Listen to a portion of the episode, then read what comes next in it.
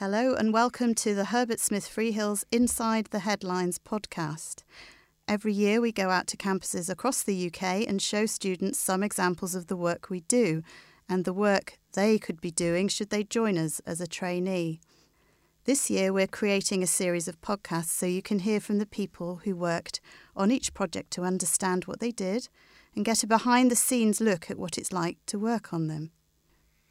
I'm Kathy Mattis, Head of Process and Automation for UK, US, and EMEA, and part of the Global Legal Operations team at Herbert Smith Freehills. I'll be hosting today's podcast, and I'm joined by Millen Baxter and Adam Morris to speak about the GDPR Data Breach Notification Tool a tool they've recently designed and developed to help our clients understand the nature of data breaches and what their legal obligations in each event are. If you have any feedback or want to know more about graduate opportunities at Herbert Smith Freehills, please visit our website careers.herbertsmithfreehills.com forward slash UK forward slash grads. We hope you enjoy the podcast. Millen, could you introduce yourself, your role at HSF, and your role on this project? Yeah, sure. My name is Millen Baxter. I am a first year associate in the Technology, Media and Telecoms team at HSF, TMT. My role in this project has been to work with my colleagues Adam and Ed Dubule, a senior associate, to develop a prototype app for data breach notifications. Thank you.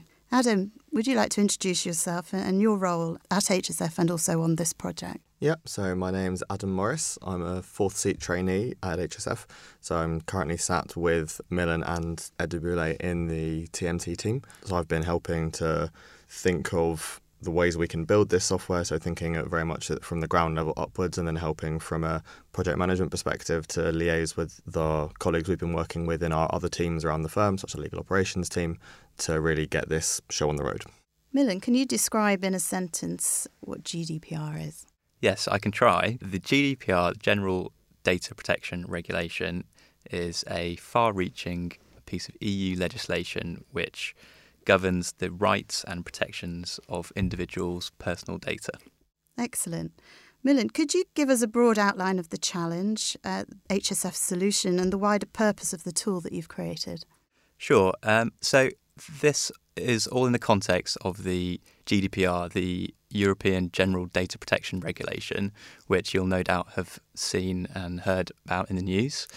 The regulation came into force in May last year and it introduced far reaching changes to the privacy rights and obligations on companies that process personal data across Europe and, in fact, any company in the world that processes the personal data of any European citizen. So it's a very powerful piece of legislation, and uh, there are potentially huge fines which can be levied on companies for breaching it. One of the regulations under the GDPR is an obligation on companies to report a personal data breach to the regulator, which in this country is the Information Commissioner's Office, the ICO, within 72 hours of becoming aware of that breach. The problem is that the circumstances in which you have to make that notification are very vague and currently untested under the regulation. So, our goal is to make that clearer for clients to be able to come to a decision and instruct us at appropriate point.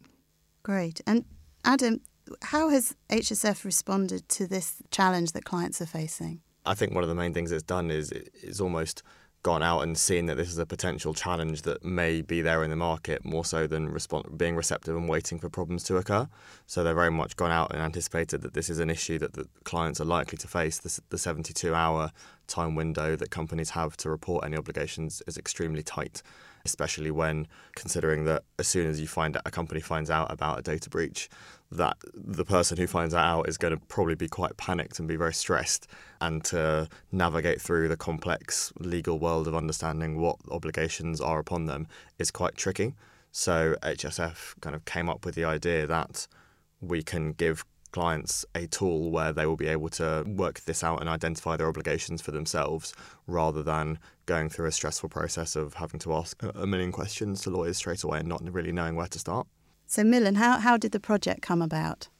I think the project came about some time ago in that text of the GDPR was released to, you know, the market and the world uh, before it became uh, effective, it became apparent that uh, there were huge risks for companies and also some pitfalls in the in the sort of vagueness of the obligations. So the obligation we're talking about is uh, Article 33, which says you have to notify the regulator unless the personal data breach is unlikely to result in a risk to the rights and freedoms of natural persons. So, I mean, in a, in a day-to-day practical sense, that's really unclear. And I think clients did feedback that point to the leaders of our team and people doing the day-to-day work. And everyone in the data practice both on client side and and in law firms is in agreement that this isn't the clearest. So I think HSF decided to take steps to to work with clients to put something in place which might make it a bit easier. And I think the in terms of the the practical approach and, and when this really took a kick the the firm has been quite active in advocating its desire to innovate and to be real leaders in the market. And so the, the executives and the leaders of the firm have recently rolled out what they've called an Innovation 10 project, which is essentially a project which not just enables and allows, but actively encourages all its fee earners to dedicate a certain amount of hours away from what would be traditionally thought of as client billable work and spending that time trying to work towards identifying areas that we could innovate uh, in various different ways and ways in which we could come up with solutions to problems that our clients may have in a more proactive way rather than simply waiting until they give us instructions when they've had a problem. Good. And so through that, um, you'll have had interaction with members of, of my team. So within process and automation, we have uh, legal process design, we have innovation, and we have legal automation. And with that legal operations support, what were the other key factors, do you think, that made your ability to, to create this solution a reality? I think the main asset that we've been able to, you know, rely on to make this is is those teams that you've mentioned. I think we the benefit of having the various different parties involved is that the TMT team, the, the fee earning, the lawyers side are, are, very aware of the problem, and we can start to put pen to paper in thinking about okay, how can we try and resolve this from a legal or commercial perspective, but we wouldn't know where to start when it came to the the actual practical software or process to go through to actually you know have an end result that we feel like is ready to be given to clients and you know effectively represents us and our brand without us having to have any input on that and I think it is those extra teams that we've been able to work with that really has helped us turn that into reality. So, Milan, are you able to describe to us the process for developing the idea and, and then planning its delivery? Yes. So, I think we understand in, in basic terms how a logical decision tree works, in that you can map um, the outcome of uh, a series of questions based on you know the information and the parameters you define. So what we did was we sat down, me, Adam, and Ed, and we looked at the underlying legislation and kind of analytically worked through it in a kind of so this, if this happens, then you go to this stage, and if that happens, then you go to this stage. But it gets a bit more complicated because it's not always black and white. So you're looking at degrees of risk, uh, likelihood of risk, likelihood of harm to individuals. So we did a kind of big mind map on the board of all the different types of risks we could think of, and ended up going down, you know, lots of rabbit holes and having quite heated discussions about different types of things. But it was a really good, complete different experience to working on day to day client work, which is, you know, very much driven by whoever's the the lead associate or partner on the matter to to being something where Adam and myself will our opinions are of equal worth to other members of the team because none of us are experts in this type of thing. So after we did that mind map, then Adam very kindly took the helm and, and put it onto paper. I think we used a PowerPoint um, with um, interactive links which would go through to different stages as if you were on a, a website and clicking through on a sort of um, online questionnaire.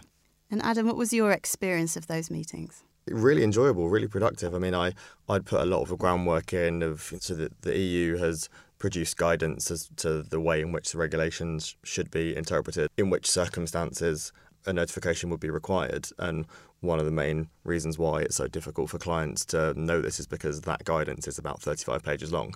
So my first task before we got to those meetings was to you know look through that information, try and distill what questions we'd want, and then it was literally a case of presenting, okay, here's what we have. Let's try and work out what are the questions we need to ask about this. What are the what's the logical design? What's the logical route that the questions could follow? And it was a really unique experience in terms of my time and projects I've been involved in at the firm.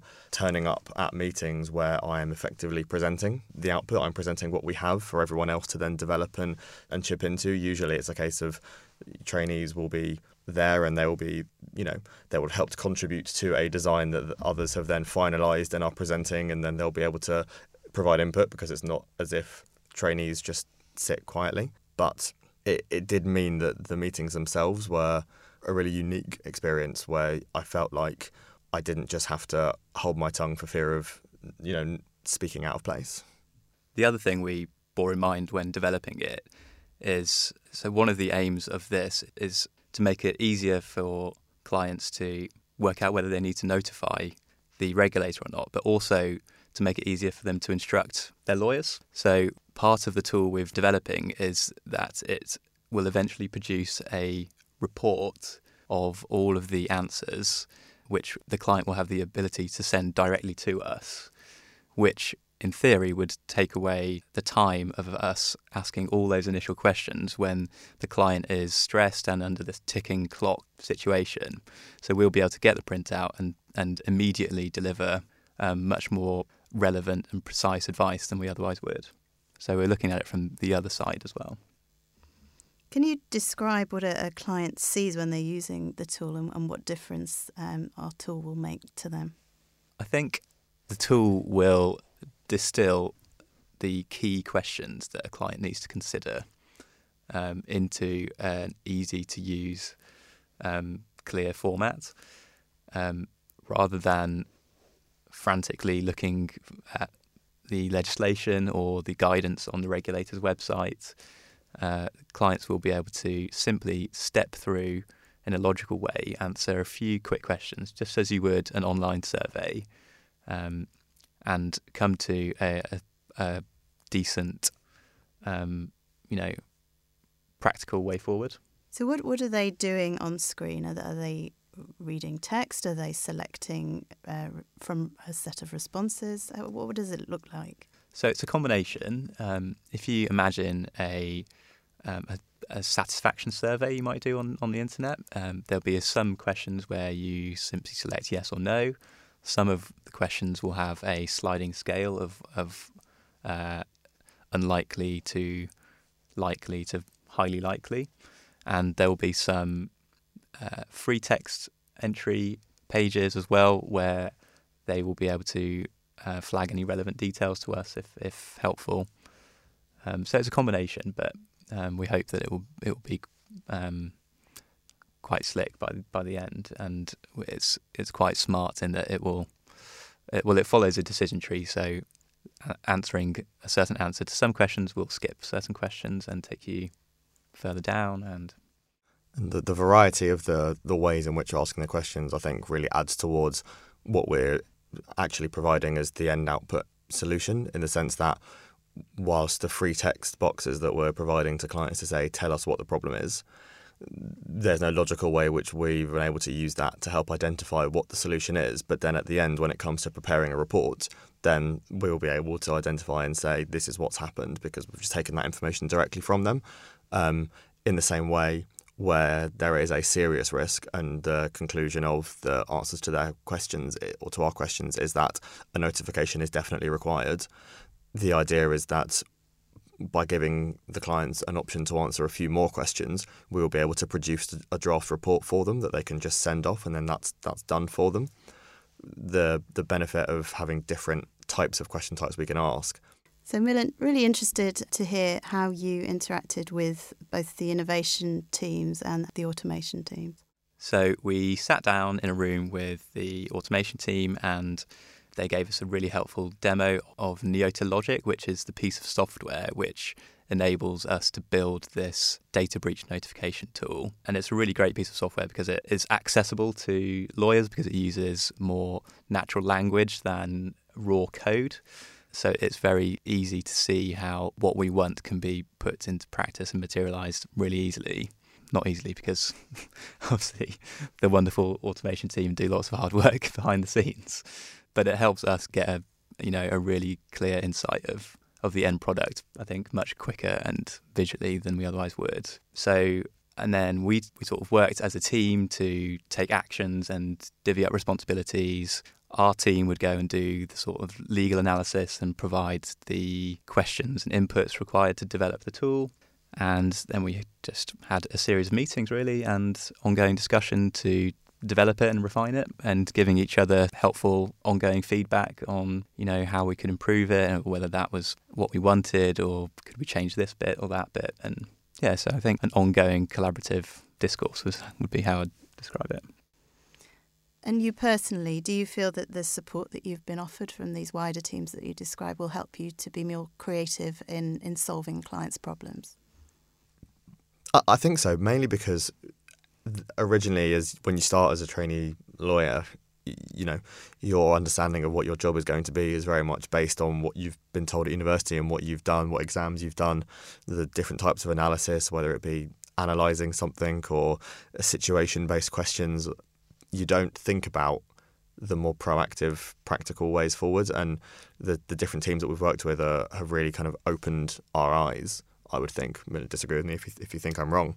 Um, it really opened our eyes to the different possibilities that are out there, and really enables us. We all say we want to be able to be proactive and solve problems before they occur, but at times there's a limit to how effective that can be. But I think that working with the different teams and understanding what their capabilities are has really helped us realise that that can be made a reality. And how about you, Milan? I completely agree with Adam. Um, I would say that I really think that technology is now just ingrained into the mindset of lawyers at HSF, definitely in the TMT team. Whenever we are instructed on a project, we're always thinking of ways we can use technology to make our work better or more efficient or cheaper for the client. In fact, many clients, when requesting, you know, a, a pitch or a quote for a new work, will actually say that they're going to mark bidding law firms on their innovative use of technology, and and HSF has certainly invested massively in its innovative technology capabilities. So, were there any particularly important moments or decisions in the process of, of bringing the app to life? I think one of those meetings, actually, one of the first meetings where we sat down and having initially thought, okay, what's the logical route that this would take in terms of the questions that we'd want to ask and the information that we'd need to get from the app in order for it to be effective. We then thought from we were turned our heads from the analysis perspective to the commercial understanding of you know what does the client want, what is the service we're trying to provide perspective, and that really reshaped our thinking of what questions we wanted to ask, how many questions we wanted to ask, and really took us back to our initial kind of highest level question of what do we want our clients to be able to see when they are picking this up when they are suddenly very stressed because they they've just found out that they've got a data breach. What's the most effective way to get the outcome from them, to get the information from them, but also to provide the information that they need? And it was at that point that we realised the long list of questions that we'd initially thought of, whilst great for lawyers in making sure that we can give the most concrete tight knit piece of correct advice possible actually wasn't really the end product that clients in that heat of the moment situation would want to see. And that really sharpened our minds, I would say, and put into focus what we wanted to achieve. And I think the project really did accelerate from that point onwards. Great. That, that user focus is, is always fascinating how it, how it, it shapes what, what it is that you're doing. But Milan, how do you think HSF's legal experience informed the creation of the tool? Well, I think our deep experience in advising on the GDPR to date has certainly been really, really helpful, as well as having really, really close relationships with our data practice clients and enabling them to feed back to us that actually, in these circumstances, what wouldn't be helpful is a 15 page memorandum of legal advice. In fact, a quick, you know, guesstimate, as it were, as to whether you think we might need to tell the regulator about this is much more helpful. Again, also many data practitioners are not lawyers. They're, they might be different people within the organisation. So they're not going to necessarily open the legislation, or they might not even be the person who has day to day contact with the company's lawyers. So I think HSF's position as trusted advisor to these clients, and more and more so now, we deal with people across clients' businesses and not just the general counsel and not just the, you know, the CEO we do deal with people doing the daily queries on data protection and people across the business. So I think our relationship with those different sorts of people has enabled us to really work out what people would benefit from. And and it is it is a fast far cry from the traditional long memo of advice and I think it's definitely the future. You know, fewer words, more concise, practical advice is what people really, really want but I think what is being provided is still the same, and that's what's really interesting and fascinating. In that, you know, in terms of what how our legal expertise came into play here. At the end of the day, we can have as many meetings and conversations that we want about what we want the end product to look like and how we want to get there. The product, the service we are providing is essentially identifying in the client's exact position and situations in a very clear, quick way whether or not this 30 page guidance about one piece of legislation actively affects them. And I think that's where the, the legal expertise comes into play, in that we were able to identify all the different possible scenarios and combinations of information and the ways in which a data breach may have occurred. And we're able to map out what we think would be the relevant advice to give in each of those circumstances, which is what the app at the end of the day, or the tool, sorry, would, would need to produce. Yeah, it's that whittling down of of a huge amount of information into what is relevant for the client, which is you know a daily legal skill which we always use, and that hasn't changed. But I think the mindset is definitely different in development of the app or tool in that it is more iterative, and we discussed when there were you know big changes in the approach or to what the tool might look like. It's much easier to do that in in a sort of software development way because you are going into new waters and you realize that some things might not work, and then it's okay for it not to be perfect in first release because that's not how software tools work and they develop and incrementally improve. So, Adam, what, what did you enjoy most about your involvement in this project? I think it was the ability to take the legal and analytical skills that I've honed over degree and you know law school and a year and a half as being a trainee lawyer and using them in a whole new way. I've spent time answering problem questions at university where I take my knowledge of the law and I take the situation in front of me and I say, okay, how does one apply to the other and try and give an outcome. Whereas what we're doing at the moment is we're trying to look at the law and then try and bring out of that what information we need to know, how can we provide advice, sitting there and trying to think of every different possible scenario that a client could be faced with which would then lead them to using this app because obviously if we're giving them an automated piece of equipment rather than coming to us for advice if they're asking something which we don't cover it almost nullifies the point of having it in the first place. So we you know there was a point where we circulated a spreadsheet and tried to think of every single possible type of information that someone could have been given access to which would amount to a breach and therefore would kick this whole process into play. And it was just a really great experience being able to take those skills and use them in a whole new way and think about what questions I'd want to ask, but then think about them in a logical format and think about how they relate to each other and drawing weird arrows between questions rather than just having a long list that you'd then want to send out in an email. It's just a whole new way of working. And to be given the first crack at the whip, essentially, in terms of putting that together, I had quite a lot of creative license, which I really did enjoy. And it did mean that in those meetings that we had to discuss it, I was able to really back myself, back the you know the information that I'd put together, and be able to talk about it in a productive way. I think a lot of the times when trainees are working on something that then is used in a meeting, they're then supporting others, whereas this was a real chance to take the lead myself. Adam, was there a surprise or a standout moment for you on this project? I don't think it was a surprise moment, but standout moment I would say would be when the idea first came to life.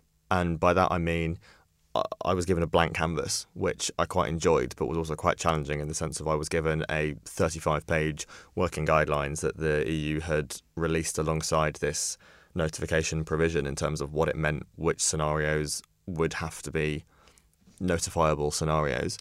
Um, and I needed to turn that into a decision tree or into a set of questions which we could ask clients or which we could, could really become the backbone of the tool that we're that we're building.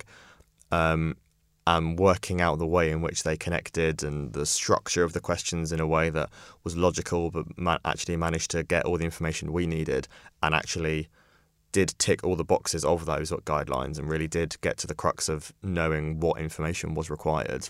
When that eventually made its way on paper with kind of coloured arrows as to routes that the structure of the tool would take, or with highlighted uh, words which would mean that the word would be defined for a non-legal user to understand what it meant and really getting that on one page and being able to send that document in an email and present that document at a meeting to senior fee earners and say here's what i've done. I'm going to talk you through it. Let me know what you think. And for that to be well received even if it in the end didn't become the exact software or the exact structure that we worked with that really did create the momentum for it and we did work from that as a you know as a build type. So for that to have been well received, having been given a complete fresh canvas and not really knowing where to start, I think was a standout moment for me. And how will you use what you've learned in, in your future work? There's, I mean, there are so many different skills that I've picked up throughout. So that presentation in meetings, for example, is, is one of them where I was really being able to discuss my work, which is a real skill, I think, and an asset that is taken for granted one of the the position I'm at in my career now is that I'm about six weeks away from qualifying as you know an associate, and will be leading client meetings, and will be the ones needing to manage those relationships. And I think that the experience of doing that internally will be really helpful. In addition, the, the project management side of things, moving the you know the project along, will come in really handy as my career develops. But also that proactive thinking. A lot of what we talk about and HSF are very very big on this is we are offering our clients services. And a lot of that comes down to being proactive and giving them the answers to questions that they don't actually realize they have yet and answering problems that they don't realize they have yet. And that's definitely something that this that analysis exercise will be really helpful in putting together. Milan, what do you typically expect of a trainee on a project like this? Um, well, you know, this was one of the first projects like this that I've done as well. So no sort of predetermined expectations. But in terms of general responsibilities of a trainee, I mean, with a matter like this, it's great for the trainee to really, really demonstrate their project management attributes. Because obviously, not myself, but there are more senior lawyers involved who are directing the strategy of the project, but really, really rely on the more junior associates and trainees to to push it forwards and really, really trust in them to get things done. There's no sort of micromanagement or chasing emails and stuff like that. It really does allow the trainee to take charge and push it forwards in, in the way that they see fit. And Adam's been great at checking in for advice when he needs it, but has actually taken loads of great value judgments and just pushed forward with it. So that's been really, really great. Um, and obviously, the meetings we discussed and where we talked about the, the legal analysis and the more technical side. Obviously, it's great to see the trainee having done their homework and, you know, Adam's like smiling and uh, raising his eyebrows, but um, it is it is good to be able to trust that the trainee has done all the sort of background reading and you can really rely on what they're saying and then move forwards rather than you know having to go over it again. The project management point is a really interesting one. And you said about the, the lack of chasing emails, because one thing that I found happened quite a lot in the early stages of this, where the team very much wanted to take this forward and move quite quickly. And I think we got a little bit ahead of ourselves in timings purely because of making sure we wanted to get it right, but also at the same time, it's important to realise that we were doing this alongside all the other work that we do. And there were times when I was catching the team up on an email that I'd had with someone on the automation team just to keep things moving along. And they had not forgotten about it, but it was something that wasn't at the top of their mind, wasn't on, you know, at the forefront of their to do list. And it very much served as a, from a trainee purpose, it served me well in terms of being able to demonstrate that I was on top of things and able to move things forward without direction, which I think for a, a junior lawyer is, is a really encouraging thing to show because it does allow for people to micromanage less in the future and really trust and enable you to get on with what you need to do without feeling like they need to be always on your case and checking in. It's not to say that Adam's role in this has been purely project management related, though, because we're all involved in the strategic discussions that have taken place on it. And Adam and myself have voiced our opinions on what we think the strategy should be. So it's not just a sort of day to day grind kind of job. It's a really great opportunity to, to shape something. Milan, how, how do you think it benefits a trainee's career to be involved in this kind of innovative project? I think it really allows a trainee to lead on on something which is self-contained to a certain respect and is kind of independent of their other work, which may often be quite reactive and last minute and stressful at times. Um, this project really allows trainees to really think about how they want to be involved and how they're perceived by other team members and really sort of build their profile and impress, I guess. It's a great way to, to show what you can do. Thanks, Millen. Thanks, Adam. And thank you for listening today. If you want to know more about life at Herbert Smith Freehills or hear our other podcasts about different work we've done, please visit careers.herbertsmithfreehills.com forward slash UK forward slash grads.